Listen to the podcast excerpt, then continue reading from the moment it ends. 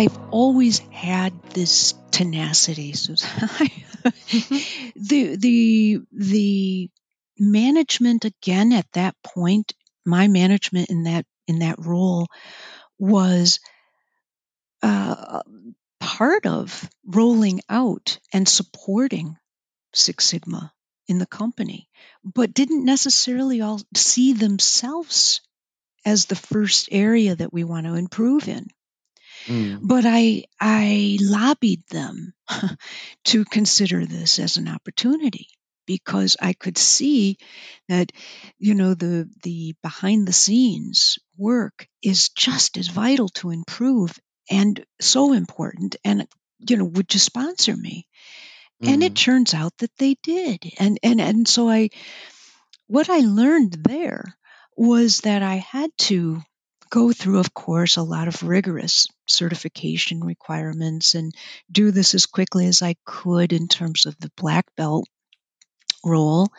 Um, but the first order of business for me was to translate again, listen and translate quality methods and techniques that are clearly born in production and manufacturing and apply it in a transactional environment called marketing and sales and and teach and teach salaried people right salaried professionals what the heck six sigma methods were and how to mentor projects and improve that in this case customer satisfaction right mm. and and look what are core processes how efficient are they what kind of cycle time do we have all, all sorts of things. And so i i was um, technically uh, you know the light bulb just went on for me because for me it was learning about the technical side of of six sigma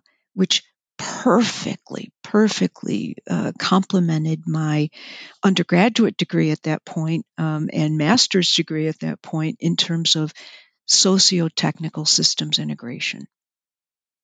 And using, you know, multiple disciplines and uh, techniques of change management and influence and all the rest of that good stuff that I learned yes. to to pull it together and make it work.